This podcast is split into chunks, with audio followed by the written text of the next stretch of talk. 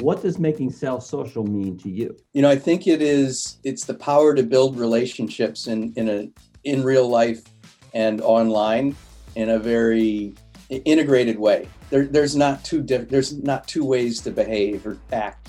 It's all one, and it should come across in your relationships that you have personally and the relationships that you develop online. You know, that's really it's the relationship that makes it social work.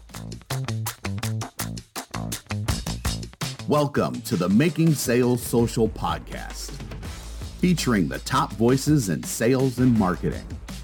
Join hosts Brynne Tillman and Bill McCormick as they discuss the best tips and strategies they are teaching their clients so you can leverage them for your own virtual and social selling. Here are your hosts, Brynne Tillman and Bill McCormick. Hey everyone, welcome to Making Sales Social. I'm Bill McCormick. I'm Brynne Tillman. So, Brynne, who's joining us today? One of my like in-person friends. I love this. This has been four years since we've met. Keith Reynolds, I met him through an introduction through LinkedIn. So LinkedIn works and learned his perspective on content in a way that I have never heard it from any other marketer out there. And uh, I was fortunate enough, he brought me into Manhattan and I did a, a presentation for his group and we've stayed connected. And, and I am just so excited because, you know, content is the heart of social selling.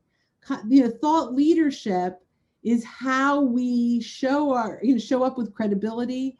And so I can't wait for the insights that Keith's going to share. Keith, hello and welcome. Tell everyone a little bit about you. Yeah, hi. Uh, so I am uh, the founder of a company called Publio, and uh, we're a content strategy uh, and development organization. We help companies use collaborative tools and techniques to empower those who are innovators that are seeking to build influence in their space, uh, differentiate themselves from the pack, and grow their business. Love love, love to talk about how we can differentiate ourselves. But before we get to that, Keith, we ask every guest one question at the beginning of each episode, and it is what does making sales social mean to you? Oh, that's a great question. You know, I think it is it's it's the power to build relationships in in a in real life and online in a very integrated way. There, there's not two diff- there's not two ways to behave or act it's all one and it should come across in your relationships that you have personally and the relationships that you develop online. And, you know, Brynne, you mentioned we met on LinkedIn mm-hmm. and four years go by. I think we've had a couple interactions and then now you've got Clubhouse popping up all over the place. I think we were playing with Blab, as a matter of fact. I know. Met, right? And now it's Clubhouse, and my phone uh, a, a, week or two, I guess two weeks ago, said Brynne's online and I jumped into the room and here we are being social again. So, you know, that's really it's the relationship that makes it social work. Absolutely. I was so excited to see your name. So it's great. So really, so you guys haven't talked for four years, but it's really only three because 2020 doesn't count. So we're ah. just gonna we're just gonna erase that and, and take that away. So so I understand, Keith, you have these buckets so talk to me about the buckets. What's I'm a bucket the deal guy. with the buckets? Yeah, that's how I keep things organized in my brain, uh, my my crazy ADD brain. But uh, yeah, so I built a big uh, website um, that was not sales oriented. It was a top of funnel uh, thought leadership piece for Kodak. In building it, we we filled the the sales funnel with fifty seven million dollars worth of of uh, business by creating a magazine and we called it Chief Packaging Officer. And uh, we invested in thought leading content about the packaging industry, and we attracted uh, and grew our database from eight to 16,000 people. And when we went into our second year, we were told uh, your services aren't needed anymore because we just sold the division that you're working for. And what it turned out was that the division that that was sold in the negotiations, they wanted to purchase the the online media, the content hub, in addition to the company, because they knew that's how what generated the sales. Uh, so that company has now been purchased, and uh, chief packaging officer still up and running. This stuff works. So out of that, I started doing some public speaking and talking about the seven buckets that you need. So you need to have a North Star idea that connects with your audience. You need to have content, uh, I'm sorry, an editorial strategy and an editorial calendar so that you're planning your content out over the long term. You can budget for it, you can assign resources for it. It's basically the core of your content machine. You need to publish and distribute that content on social media and through email and uh, you also need to distribute it through uh, community and events. But I make that uh, something different than posting on social media because when you're out meeting with people, it's also a really great way to connect with them and have a source of content. Then you need marketing automation, like, uh, you know, I'm a big uh, HubSpot, SharpSpring advocate, those kinds of products, Marketo, Act-On. All of those are really become the way that you deliver content but also through landing pages and email and social. But also because you're aggregating everything on a platform, it becomes your reporting and analysis tool. It's how you create a closed loop system to be able to manage that that uh, great uh, unwashed audience to traffic to proposals to sales, right? And if you set up your marketing automation correctly, it it just sets you up to do the monthly and quarterly analysis so you're always improving. Then you need to have a sales model. I think this is one of the things that really differentiates Publio, you know, working content into your sales team, helping them understand what's on your content hub, helping them learn how to share it with confidence and what to say about it so they become the thought leaders too, right? And and uh, not just become an order taker, but we really want to build that that confidence within the sales team and extend the content so that it's in the CRM and easy to share so that it's uh, they know how to handle inbound leads and what questions to ask then how that you know when someone comes in from a piece of content there's a script that you can run off of that's different than if it was from a second piece of content so there's a lot of contextual cues that salespeople can use. And this doesn't happen automatically. So it really is a partnership with our sales team, even to the point of putting you know embedded links in a pdf so that we can track what's going on and see mm-hmm. how they're mm-hmm. sharing and see you know the secondary and tertiary effects so that they get real information out of content and it helps them do their job. And the last bucket is an roi model. You've got to be able to go upstairs talk to the c suite you've got to tell them you know this is the value proposition. I love that. And we think we resonate with the sales piece. Tell tell me I, I don't understand this marketing and sales working together. That the totally foreign concept to me. I, I'm I need an. We must be dreaming. Help me, help me, help me. I'm the marketing guy from heaven coming down. Definitely, you definitely are. Talk a little bit about how this plays out. Give us a give us a real life example, if you can, of of of taking us through this process of how this plays out. You know, it's it's understanding the sales process. I've, I've set up a lot of CRMs. Uh, I am a sales guy and I'm a marketing guy. So I've, I've worn both hats. And, and in setting up a CRM, you want to. So you are an alien. Yeah, I'm an alien. Yeah. um, just as an aside, I was IBM's first collegiate rep demo, demonstrating personal computers in college bookstores. I helped, I was hired to help write the manual and then I became a collegiate rep. You know, in painter's pants and a rugby shirt in the 1980s saying, this is a personal computer. It has a spreadsheet.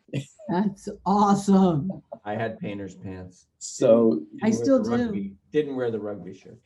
So, um, but no, sales is really important because that's what we're all doing this for, right? And if we don't have salespeople that are uh, uh, on board and, and really understand it, and when salespeople when you have that alignment between sales and marketing, it's beautiful, right? And so sometimes it starts out in a contentious way. Hey, marketing, you never give us any leads. What are you talking about? We sent you all those leads. Oh, those leads were crap. Well, did you call them? No. All right, so let's work together and let's get through. Or you know, let if they're crap, tell me why they're crap.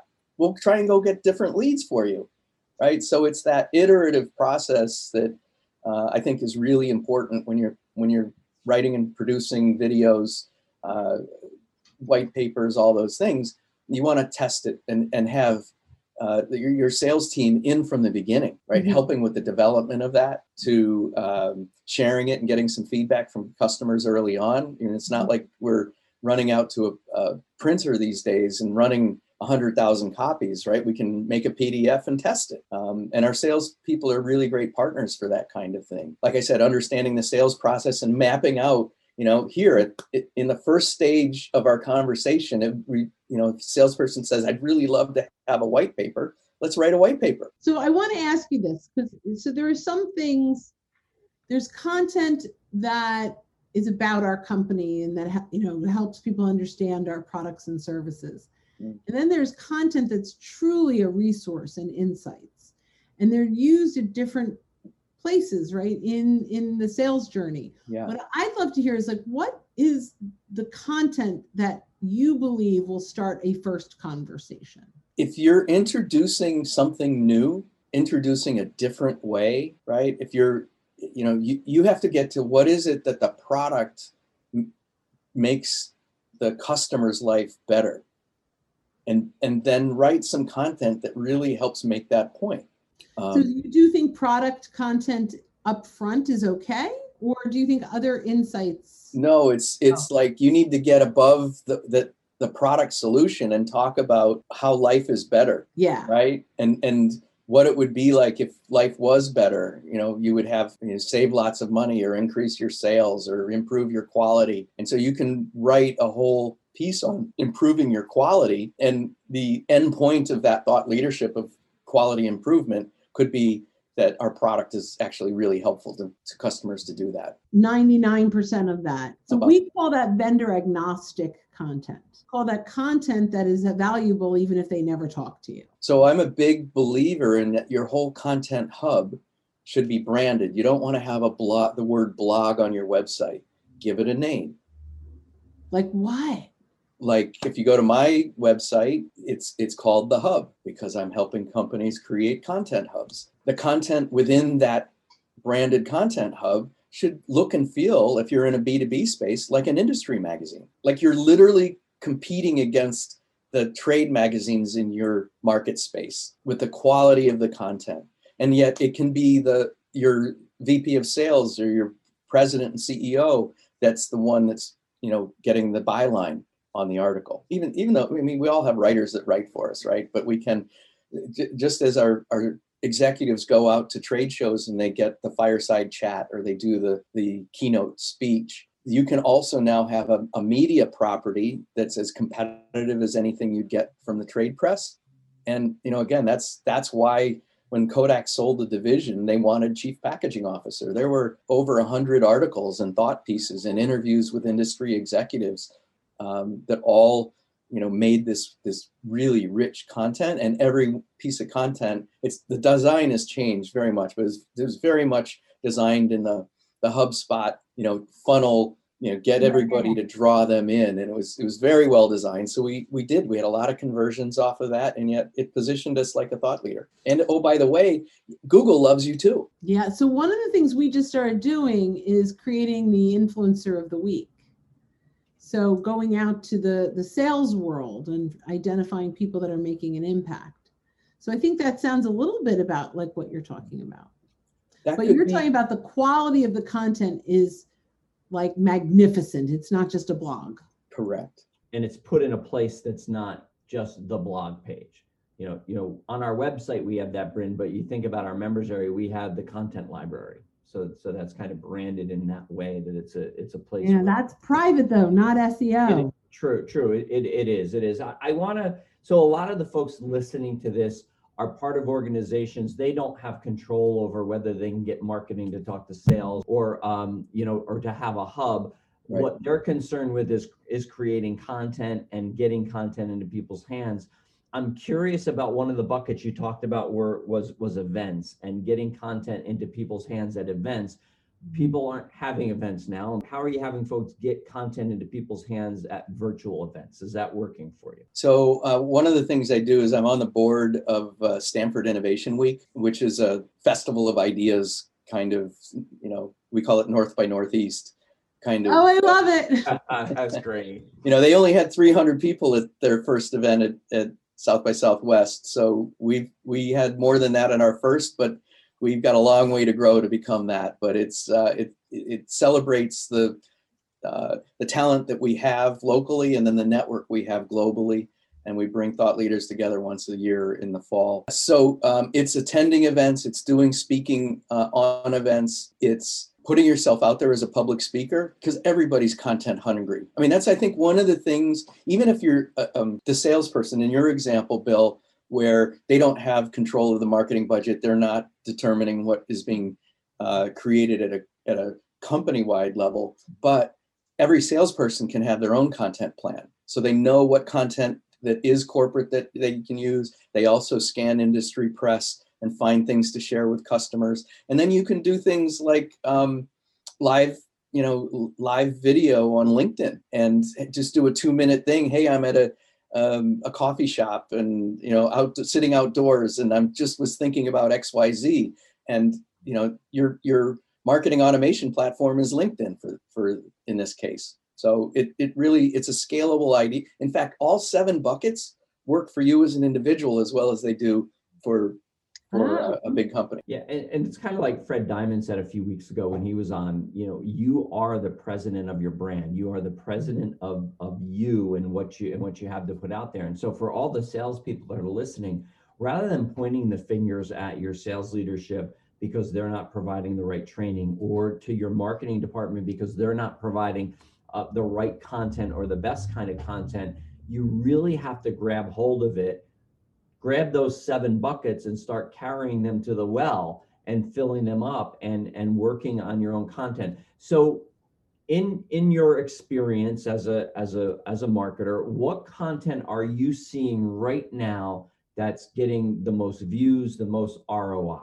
I th- I think it's you know content that helps you learn how to is, uh, you know it's very practical that you can use it's you know shareable on linkedin mm-hmm. um, I, I, think that that if if you're able to take a big problem and summarize the how to solve it and, and the why and you know answer the why within that um, i think that's very successful for, for a sales kind of relationship i love that what about the medium is it video is it uh, white papers? Is it PDFs, ebooks? what's the medium that's really working right now? I think the most successful content marketers are organizations that come up with a calendar and then really exploit all of those mediums, right? Mm-hmm. So that there is a white paper, and then you interview the CEO who talks about the new, you know, white paper, and then there's a blog post about the white paper, and then that blog post is posted on social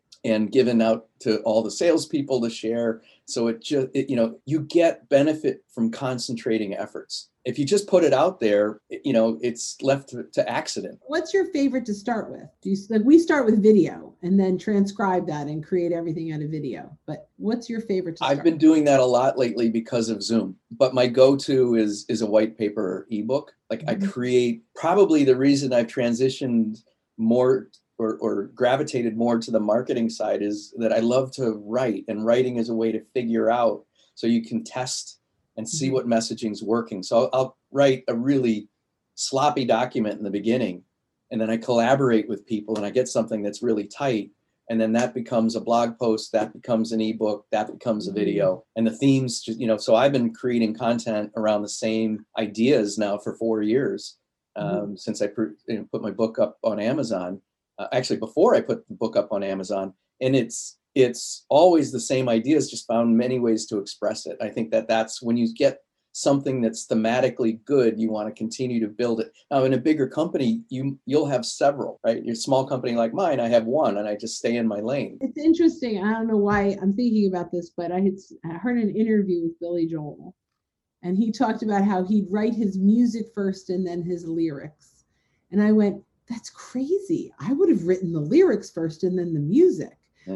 What? And so I think some of what I'm hearing is everyone's going to do it differently based on what makes most sense for their brain and the way they do that. That's but fascinating. Start with one thing and have a plan on how to leverage that one thing to get out to everybody. Yes. So I've got a, a practical question because I, I know the questions that we get and it's what I what I wonder. Is there a an average size for an ebook, like number of pages, that's oh, kind of the sweet spot? Well, let's see. So my book is 100 pages on Amazon, and I I purposely said I want it to be a, a hundred pages, no more. And we brought it in, you know, even with all the filler pages, it's at a hundred pages. And somebody told me it's a quick Saturday morning read. Mm. And now I'm I'm making a derivative of that, and I think it's going to be about 20 pages. And it's Mm. just around owning owning your media. Um, uh, so we've taken the material out of the 100 page book. We're making a, a I don't know, I'm not done yet, but a 20, 30 page book in that range. Mm. And it's going to be a lot more open and have a lot more pictures around it. From that, I want to make a video, right? But that's just, again, this idea of continuing to mine your, your media. And so, what is the name of your book? Thanks for asking. It's called The New Content Culture. It is available as Kindle and it's uh, also available uh, in hard copy. All right, and we will put a link in the show notes uh, for for that for you for sure. We're just about out of time here. How can folks stay in touch with you and and connect with you? Yeah. So the book on Amazon, you can Google Keith Reynolds and the new content culture. That'll get you right there. Also, my website is Publio, P U B L I dot I O. And you can download a free ROI calculator that has a budgeting sheet and then a sales funnel sheet. And the goal is to figure out what's the every company has a different uh, business model around content. And this is to help you figure yours out. Great. Well, thanks so much, Keith, for being on Making Sales Social. Um, thanks to all of our listeners that come every week. Thanks. We'll see you next week. Thank you so much. You.